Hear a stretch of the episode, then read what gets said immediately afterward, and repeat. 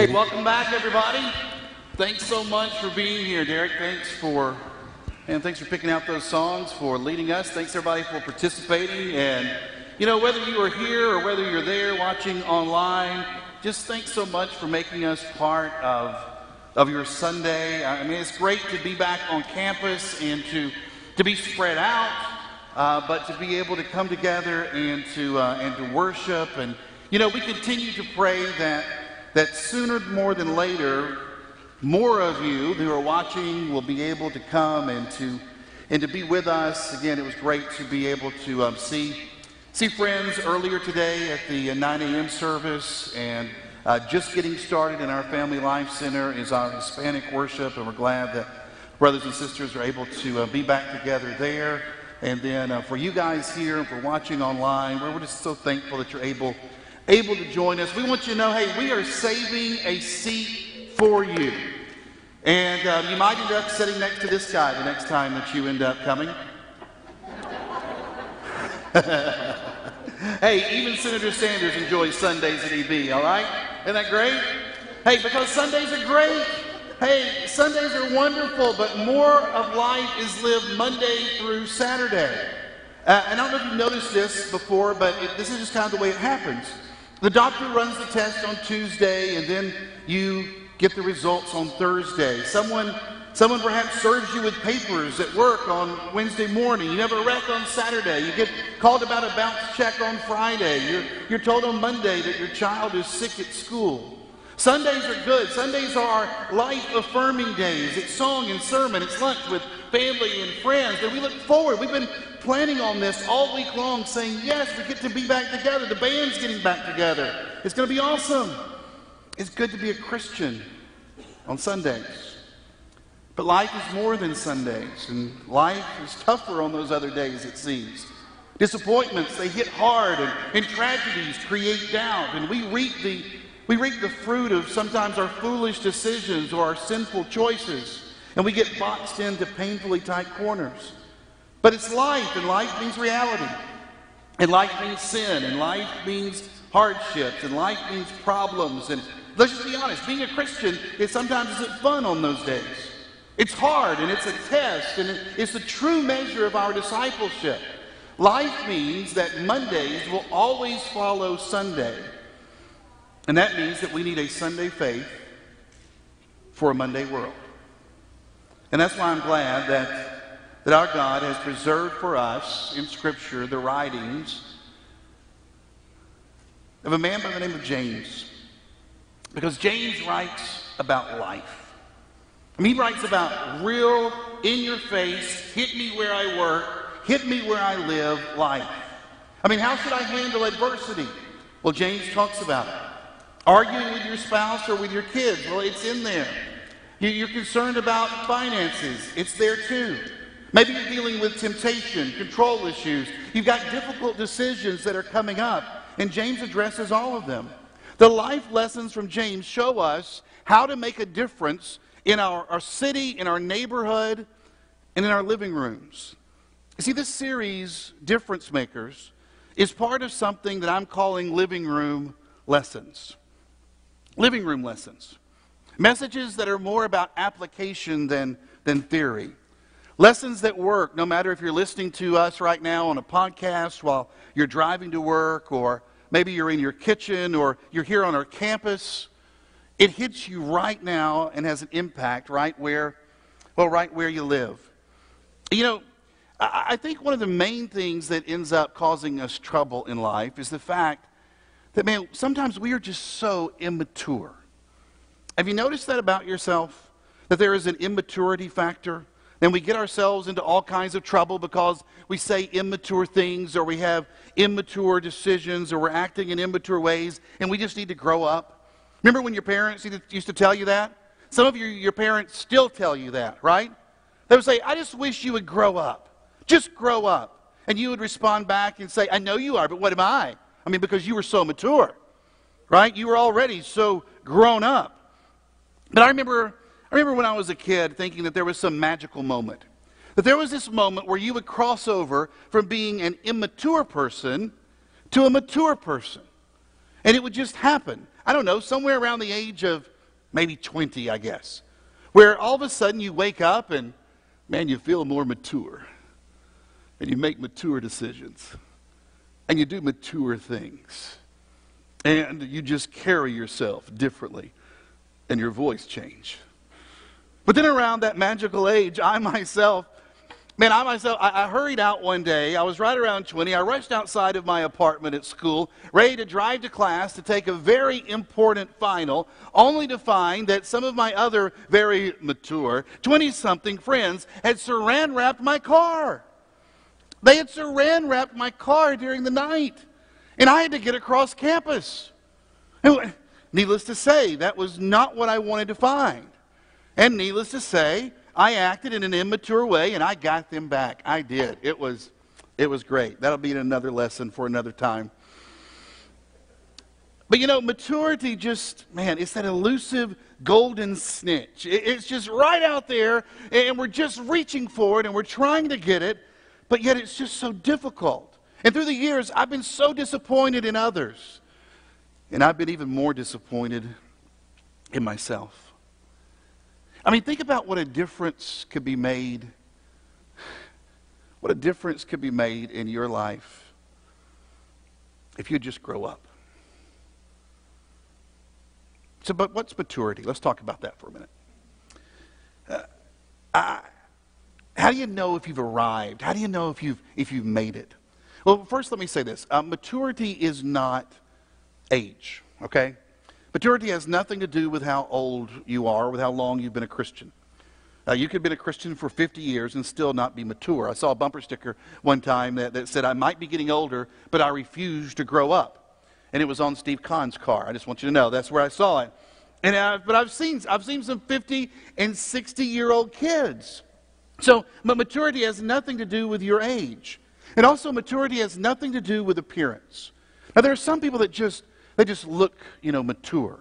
Some people just, just look grown up and they just look more spiritual than the rest of us. They look more dignified. They look more holy. And then, well, for us, it's just, well, good luck. I mean, I hope that you can fake it till you make it. But the fact is that you can look real spiritual and not be spiritual at all. Has nothing to do with your appearance. And let me add, it has nothing to do with achievement or accomplishments. I mean, you can accomplish all kinds of things in life and still be immature. Can we look at our politics lately, right? You, you don't have to be mature to make millions of dollars. You don't have to be mature to have a check mark put next to your social media account. You can still be immature as all get out. And maturity has nothing to do with academics. Doesn't matter how many degrees you have or where you went to school or when you graduated. I know that when I graduated from high school, and I thought I, I mean I knew it all, right? I mean, I'd gone to high school, they'd give me the diploma. That diploma meant I knew about life. And then I went to college, and I found out that there were some things I didn't know. But by the time I graduated college, I knew that I knew it all then. I mean, I'd made it to college, and, and, and so I knew what was going on, but it has nothing to do with academics. Because I got married, and Tanya said, You have no idea, right? You can have all kinds of degrees. You can have so many, in fact, they call you Dr. Fahrenheit, but it doesn't make you mature. But Scripture says that it is our attitude that determines our maturity. Our attitude is what determines whether or not we are mature or not. It's the attitude that makes the difference because God, God wants for us to have a Christ like response to life. And He wants us to be Christ like in our maturity, where we don't compare ourselves to other people to see whether or not we have grown up, but we compare ourselves to the very character of Christ. And so, what God does, He uses the pen of James to write for us a manual on maturity. And there's five chapters in his short letter that, that suggest there are five different areas where I think we can focus on.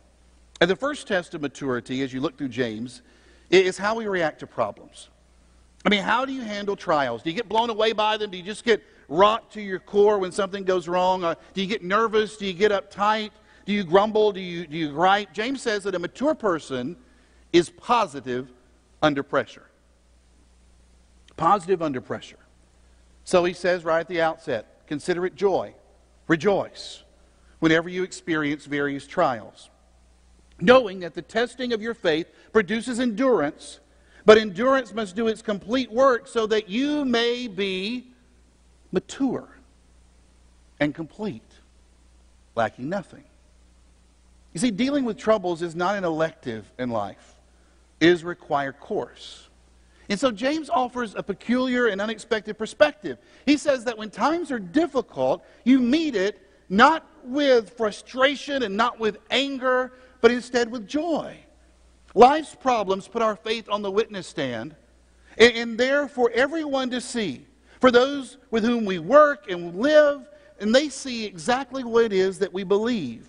And while most people get pessimistic or, or they become cynical or they go into despair, James says, look, hey, for the Christian, there is a different response. There's joy. So, well, how in the world does that work? Well, he spends the first chapter talking about how that, look, when troubles come, God uses those troubles to mold your character so that when the troubles are over, guess what? You look more like Jesus than when those troubles started. He also says that, look, you can be assured that when you're in the midst of the fire of the pain, that God has his hand on the thermostat. And he'll go on to say that, look, when you're struggling, God is eager to give you wisdom so that in the midst of the problems, you can make wise choices. And then finally, there in chapter 1, he reminds us the fact that these struggles are just temporary and, and we need to compare them to our eternity. You know, there's no such thing to a problem free life. But when the pressure of life is pushing in against us, God is working inside of us, allowing a mature person to be positive under pressure. Now, in chapter 2, James points out that a mature person is sensitive to people. You see people, you, you see their, their needs, you see the pain that they're dealing with, you see the hurt that is present in their life, you see what they value. You know, as children, we're always immature because we're always saying, well, I want this, and, and I want that, and I don't care about anybody else. But God said, as you mature, that love, being interested in others, well, that's, well, that's the mark of maturity. And James is going to get very specific. He says, My dear brothers and sisters, how can you claim to have faith in our glorious Lord Jesus Christ if you favor some people over others? Now, the story is told of, of Gandhi when he was a college student in South Africa. And there he began to read the New Testament, and he became enamored with the teachings of Jesus. In search of answers, he went to a church and seeking out the pastor to be able to, to converse and to talk about exactly who this Jesus person was. But when he arrived, he was stopped by an usher and told, Well, you can't come into this church. There's a church for people your color elsewhere. And Gandhi would later write in his biography So I decided then and there if Christianity has a caste system too, then I might as well stay Hindu. Let that sink in for a minute. You see, the way we treat people tells others what we believe about God. So James says, you don't play favorites. You're not a snob. He says, don't look down on people. Don't judge by appearance. Don't insult people. Don't segregate people. Don't exploit people. And it's interesting to me that in the Matthew 25 judgment, the one thing, the one thing that Jesus points out that we were going to be judged on is how we treat other people. It's not how many Bible verses that, that we knew or how many times we went to church or, or how great we were when it came to being Christian leaders, but how we treated others. So James writes, It is good when you obey the royal law that's found in Scripture. Love your neighbor as yourself. But if you favor some people over others, you're committing a sin. Hmm. Man, talk about hitting you in your living room, right? Well, how about this one? A third sign of maturity is being able to be careful with what you say. James points out that we all stumble in many ways. If anyone does not stumble in what he says, he is a mature man who is able to control his whole body. I remember going to the doctor as a kid, and it seemed like every time the doctor would always start out in the same place. The doctor would walk in and say, Hey, I want you to stick out your tongue and say ah. And I remember being there and going, ah, and he would get that tongue depressor and put it in my mouth, and, you know, they choke you. I don't know what they're checking for back there. And yet, God, I think God on Monday morning sometimes is saying, Why don't you stick out your tongue and let me check? Because self control is exhibited in tongue control. In chapter 3, James gives several illustrations. He says that our tongue is, is like the rudder on a ship. It's a, a bit in a horse's mouth. It's a spark. It's a snake. It's a spring. And he says this tongue, which is so small compared to the rest of your body, is so significant because it actually controls your life. And he says, by what you say, you direct your life. By what you say, you can destroy or delight people's lives. You can discourage, you can encourage. He says your tongue is a powerful force for good or for evil. And listen, he doesn't pull any punches. He says if you claim to be religious, but don't control your tongue, then you are fooling yourself and your religion is worthless. So I've memorized 100,000 verses and I've been through every Bible study in the book and I go to every church service every time the doors are open, but I'm a gossip then my religion is worthless. If I spread rumors, it's worthless. If I'm always saying things that are not exactly accurate and I exaggerate impulsively, if I'm constantly arguing with others, either in person or on social media, if I'm spewing cursings and vulgar language, my religion, my discipleship is worthless no matter what I do. See, the test of maturity is to be careful Oh, be careful, little mouth, what you say. Be careful so that no corrupt communication, no negative talk slips out. The way that you speak makes a difference. And if you want to stand out in this world, man, if you want to be different at school, you, you want to be different in the office, you want to be different on the ball field, then you speak in a way that brings honor and glory to God. And I guarantee you, you will be a difference maker. You will be. Now, you continue to read through James, and, and you discover in chapter 4 that a mature person, well, that mature person is a peacemaker and not a troublemaker. Now, kind of goes hand in hand with, with what he talked about in chapter 3. Because some of us, let me tell you, we just love to argue. My parents told me when I was a kid, you would argue with a fence post, wouldn't you? And yes, I would. If I thought I was right, which I did every single day. And so we like to argue, but sometimes not only argue, we are contentious. And some of us get our feelings hurt. And some of us get defensive. And some of us then lash out and we hurt other people's feelings. We need to be able to ask ourselves are we peacemakers or are we troublemakers? James says, hey, what causes fights and quarrels among you? And then he answers his own question. He says, don't they come from the desires that battle within you? He says, there's so much conflict in the world. There's so much conflict in marriages and, and at work. There's conflict between friends. There's conflict in politics. There's conflict between, between you and other Christians. And he says, Why is there conflict between you and God? And it's because, James says, we're selfish. We're selfish. When I want only what I want, then I'm going to have conflict with somebody. And the issue comes down to pride. And a great indicator of the pride factor in my life is to listen to my prayers. I mean, if I'm always praying self centered, Lord bless me, and Lord protect me, and Lord prosper me, and, and Lord use me, and Lord help me prayers, if that's the kind of prayers that I'm constantly praying, then it's a window to my immaturity. And James says, Look, don't be surprised, Chris, when you don't get what you ask for because your motives are all wrong. You're all focused on yourself. Proverbs 13:10 says arrogance leads to nothing but strife. Pride guarantees that there's going to be conflict at work. There'll be conflict in the church. There'll be conflict in your home. There'll be conflict in school, wherever. Because where there is pride, there will be immaturity. And where there is immaturity, there will be trouble. But you be different. You be the peacemaker. Now, look, throughout his letter, James shares the secret of maturity to a scattered and, and separated people. he's talking to people whose lives had been turned upside down. He's talking to people. I mean, we can relate. People who have been quarantined from family and friends, people who have not been able to go and be a part of their jobs, their whole life stopped because of the beliefs that they had. That was their virus. And he writes and he says, You know, during these times, it's easy to, to be tempted to complain and to covet and to, to show partiality and to curse and to fight and to judge and maybe just even gives up. And so when he comes to the end of his message, he wraps up all of his thoughts and he focuses in on two key words.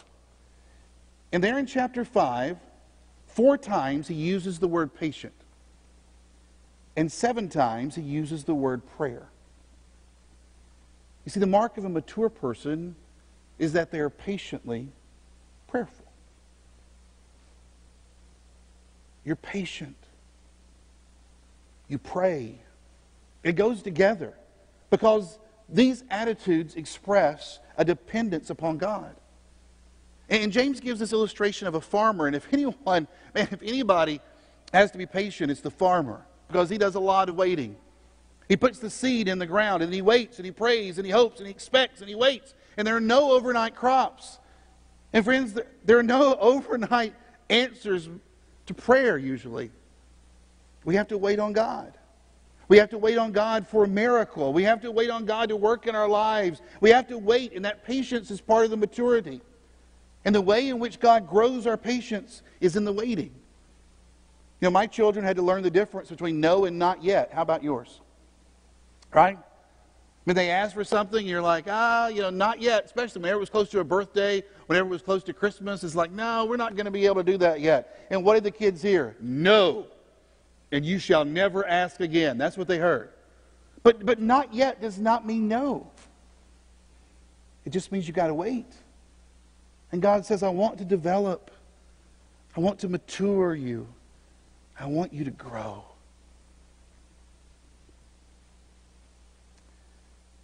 So let's, let's close this down. In the moment of quietness as we, as we wrap things up, I want us to do a little personal evaluation. You see, it doesn't matter what anybody else thinks, it only matters what God knows. Right? I mean, it matters what God knows because I can fool you, and, well, you know, you can fool me. We can fool others. But none of us can fool God. He knows exactly what is in our heart. So let me ask you are you growing up? Or are you just growing old?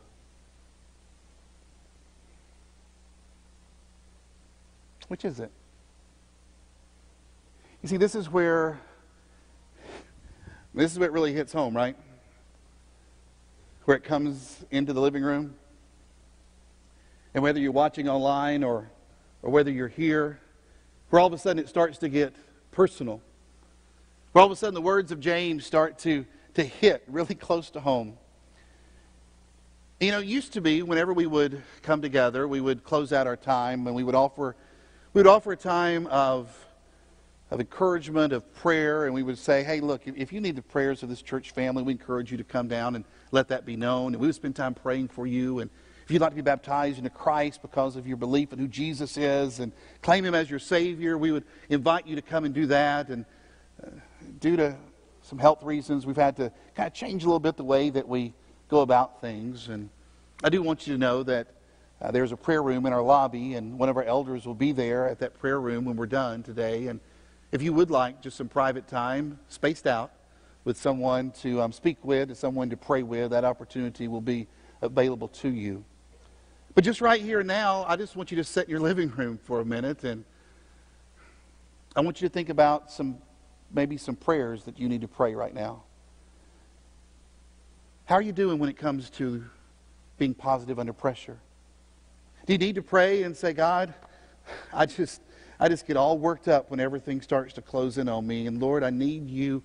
I, need you to I need you to give me a more positive spirit so I'm not going to grumble. I'm not going to complain all the time when, when things don't go my way? And how are you when it comes to being sensitive to others? Do you, do you need to pause right now and, pray and say, God, I, I just get caught up in my own life and, I, I don't see the things that are going on around me? To some of you, you wives, do you need to pray and say, you know what, Lord, I need your forgiveness because I'm not sensitive to my husband. And I just sit there and scroll through social media and I, I just sit there and binge watch my television shows and I don't really care about what's going on in his life or talk with him about what's happening with his day. Or maybe you need to pray and say, God, I just get so, I just get so just angry with my kids sometimes. And I need to remember that, that the immaturity that I, that I see in them, Father, they see the similar immaturity in me. I need you to change my attitude. And maybe some of you husbands, you need to pray and say, you know what, I, Father, I don't know what's going on in my wife's life because I don't ask and I don't spend the time and I try to just separate myself so I don't have to deal with some difficult issues. Father, give me a heart for my wife again. Maybe you need to pray that you would not judge, that you would not separate, that you would not be someone who decides who's worthy and who's not. Maybe you need to be praying to God right now about your tongue about your, your, your, mouth, the way that you speak. And you need to say, God, I, I, have I've been a gossip, and God, I've, I've shared rumors, and, and God, I haven't been uplifting others. And Father, you know that the way I speak when I'm at school is different than the way I speak when I'm at the church house. And Father, the way that I speak at work is not the same way I speak at home. And Father, the way that I speak at home, God, it's not bringing honor to you. Man, I want to do better.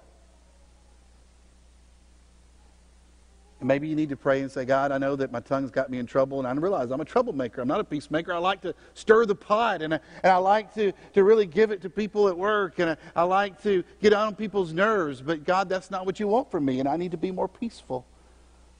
I need to think about your son more. And maybe what you need to do right now is just to pray for patience to say, Lord, I've been coming to you a long time and I'm still waiting. I'm still waiting for you to answer. Help me to see not yet in a different light. Help me to continue to come to you. Help me to continue to trust you. Help me to continue to call out to you. Maybe you need to pray some of those prayers, or maybe you need to pray some that are totally different.